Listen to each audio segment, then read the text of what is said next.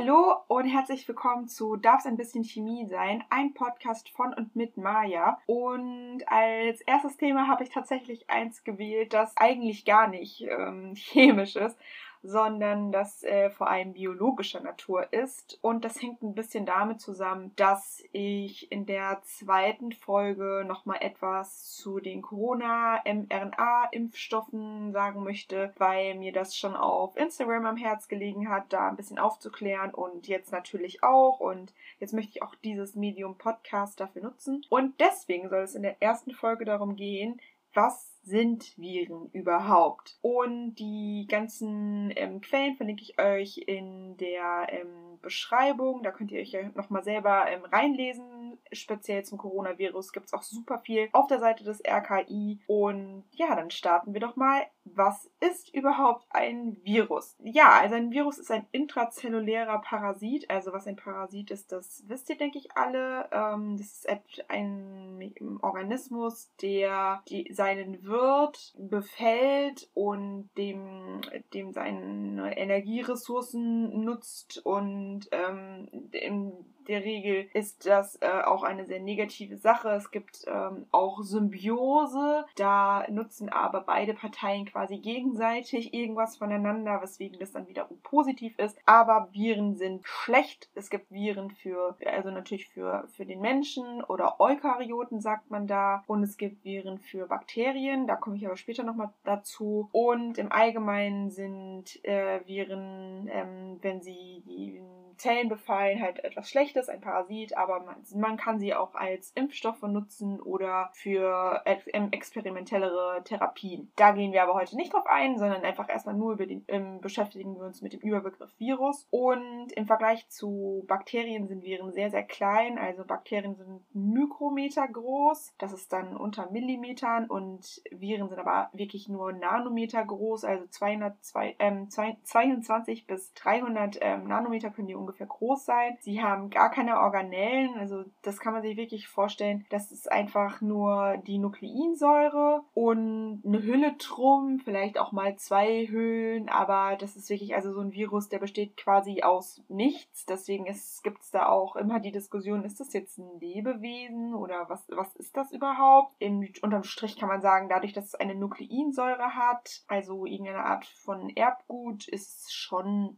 sowas wie ein Organismus, zumal dieses Erbgut ja dann auch Organismen, die davon befallen sind, ja auch verändert. Was ist eine Nukleinsäure? Also mRNA haben wir jetzt schon ganz schön oft gehört. Es gibt natürlich noch die D N A, das ist uns ja allen klar. Also in der D N A oder in der R N A wird dann die, äh, das Erbgut des Virus gespeichert. Nochmal kurz zur Erklärung. D N A ist die Desoxyribonukleinsäure. Sie besteht aus ähm, drei Bausteinen, einem, einer Phosphatgruppe, einem Zucker, in diesem Fall ist es dann Desoxy Ribose, und einer Base. Und die R N A ähm, ist eine Ribonukleinsäure. Sie besteht auch aus einer Phosphatgruppe, ebenfalls aus einem Zucker, allerdings hier aus der Ribose und auch aus einer Base. Das sind jetzt sehr viele Begriffe. Ich denke mal, der ähm, Wissensquerschnitt wird hier relativ groß sein. Es gibt wahrscheinlich Leute, die gar keine Ahnung haben davon. Es gibt Leute, die mehr Ahnung haben. Ich hoffe einfach,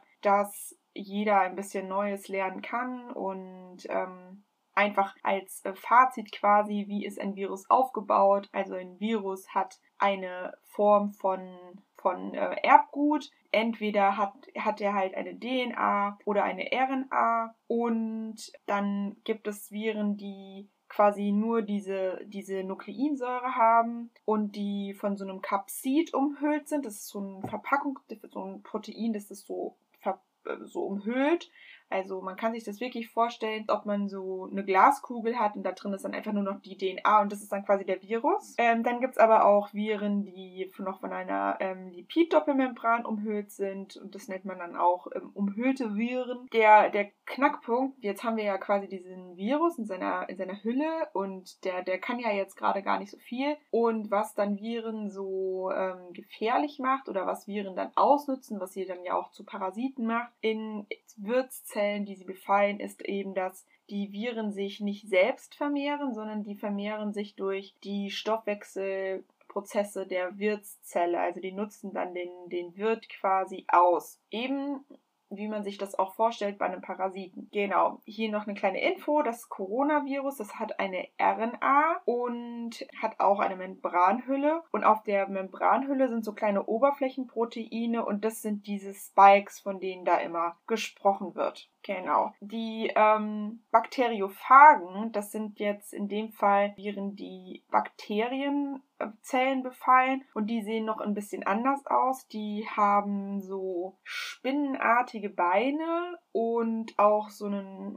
die, das ist an so einem Schwanz dran und dann haben die sogar einen Kopf und so ganz kleine Spikes unten dran. Also es sieht richtig ähm, verrückt aus. Man kann sich das so vorstellen, ähm, wie eigentlich quasi mein Mikro, das ich hier gerade vor mir stehe, hat. Man hat so einen, so einen, so einen ovalen Korpus, äh, Korpus und unten sind dann so Beine dran. Also wenn man sich jetzt ganz blöd vorstellt, könnte wahrscheinlich dieses, dieser Bakteriophag auf dem Tisch stehen, weil er diese spinnenartigen Beine hat. Ja, und dann, habe ich ja schon gesagt, die vermehren sich dann in der Zelle, die sie befallen. Und dann nutzen die auch wirklich alles aus. Die benutzen den ganzen Protein-Biosynthese-Apparat, ähm, noch die ganzen Enzyme, die es dann noch so gibt, die sie auch noch brauchen könnten dafür. Dann auch noch die, natürlich die Energie. Und jetzt betrachten wir vor allem die Vermehrung in eukaryotischen Zellen. Ich denke, das ist für euch auch am interessantesten. Und bevor ich dann nochmal da genauer darauf eingehe, in welchen Schritten dann die Vermehrung stattfindet oder welche Schritte vom Befall der Zelle bis dann zum, zum Ausbruch der Krankheit quasi, wollte ich nochmal ganz kurz äh, darauf e eingehen, was es eigentlich für ähm, Phasen gibt und ähm, was es für Infektionsarten es eigentlich gibt. Also man hat schnell ablaufende, akute Infektionen. Also hat man eine richtig gut, also da vermehrt sich die Zelle, vermehren sich in der Zelle die Viren ähm, sehr, sehr stark. Also das heißt dann produktive Replikation. Replikation bedeutet Vermehrung. Und da wird die Wirtszelle zerstört oder in manchen Fällen wirklich auch der Wirt. Also zum Beispiel bei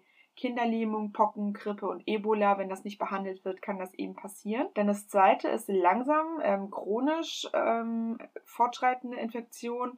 Da hat man erst nach relativ langer Zeit die Ausbildung von Krankheitssymptomen mit einer asymptomatischen Phase, während der, äh, während der sich dann das, ähm, das Virus vermehrt. Und dann beginnt die Krankheit halt eben schleichend und endet dann tödlich. Das ist zum Beispiel bei H I V der Fall. Ich denke, das ist das ähm, prominenteste Beispiel.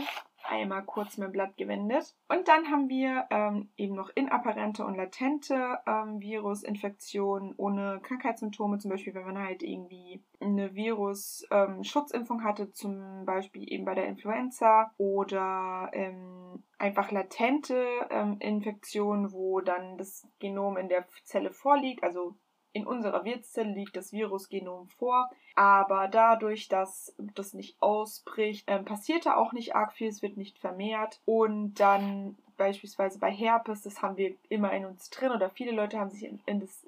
haben das in sich drin und wenn es dann reaktiviert ist, dann bekommt man eben diese typischen Herpes-Symptome, die Herpesbläschen auch beispielsweise an der Seite des Mundes. Genau. Jetzt geht es darum, wie kommt dieser Virus also in die Zelle. Da gibt es verschiedene Rezeptoren, also ihr müsst euch unsere Zellen so vorstellen, dass die ja eben so eine Doppellipidmembran haben und auf dieser Lipidmembran ist so ein Zuckergerüst. Das ist so, als hätte die Membran noch so wie so kleine Legosteine drauf und in verschiedenen Größen und Formen und nicht jeder Legostein ist ein Rezeptor für ein Virus, sondern ganz äh, bestimmte. Die Viren ähm, haben sich natürlich auch so entwickelt, dass sie dann eben auch auf die menschlichen Legosteine passen und das sind eben diese Rezeptoren und da, da haften die erstmal ähm, dran fest. Dann durchdringt der Virus die Zelle und das funktioniert entweder so, indem die Membran, also unsere ähm, Doppelmembran sich einstülpt oder es gibt auch so eine Verschmelzungsmechanismus ähm, mit, Mechanismus mit der Zelle oder so eine Fusion. In der Zelle passiert dann das sogenannte Uncoating. Der Virus wird, also die virale Nukleinsäure wird ent, entkleidet, also angecoatet und dann wird das Capsid abgebaut. Danach kann man den Virus erstmal nicht nachweisen und diesen Zeitraum nennt man Eklipse und in dieser Zeit wird die Virus-D N A ähm, M R N A oder R N A äh, repliziert, also vermehrt. Und es gibt da verschieden, äh, verschiedene Mechanismen. Bei vielen Viren ist es so, dass erstmal nur Vorläuferproteine produziert werden und die dann durch eine Spaltung gereift werden. Zum Beispiel beim Hepatitis-Virus ist das das Core- und das Hüllprotein. Und dann im fünften Schritt im Assembly oder in der Morphogenese, da werden dann eben diese Untereinheiten zusammengesetzt. Und das kann im Zytoplasma, also im Zellinneren, da ist so eine Flüssigkeit, da drin passieren oder in der Plasmamembran. Und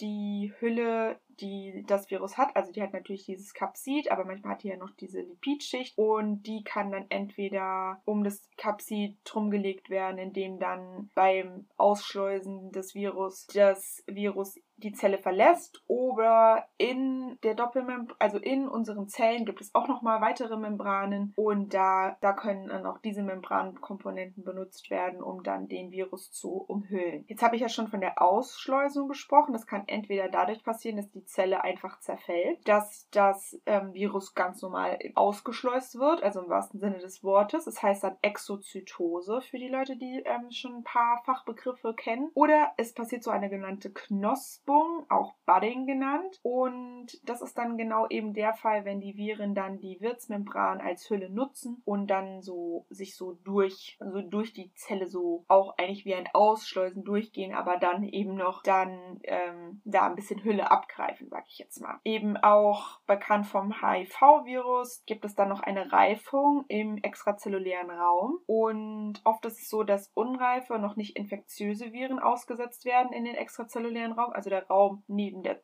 außerhalb eben dieser Wirtszelle. Wenn die dann nochmal gespalten werden, die Viren, dann sind die dann infektiös, und das ist eben genau auch so ein Punkt, wo dann auch Medikamente angreifen können, wenn die eben diese Spaltung der noch nicht ausgereiften Viren dann eben stoppen oder hemmen, dann ist das Virus quasi unschädlich gemacht. Und was ich ganz spannend fand, ähm, in diesem Buch von zweitausendachtzehn, das ist ähm, Biologie für Mediziner vom Springer Verlag, da ist tatsächlich auch ein ganz kleiner Unterpunkt Entstehung von Pandemien. Und zwar haben sie da das Beispiel der, des Influenza-Virus, also des Grippevirus. Und die haben einfach geschrieben, dass das halt dadurch, dass ähm, kleine Punktmutationen entstehen, ähm, in der Virus-D N A oder R N A verändert sich eben das Genom und man hat dann einen sogenannten Antigen-Drift, und da verändert sich eben auch die Pathogenität. Also die Pathogenität, das ist sowas wie ansteckend das ist oder tödlich und so ein Kram. Und dann gibt es außerdem auch noch den Fall, dass sich Viren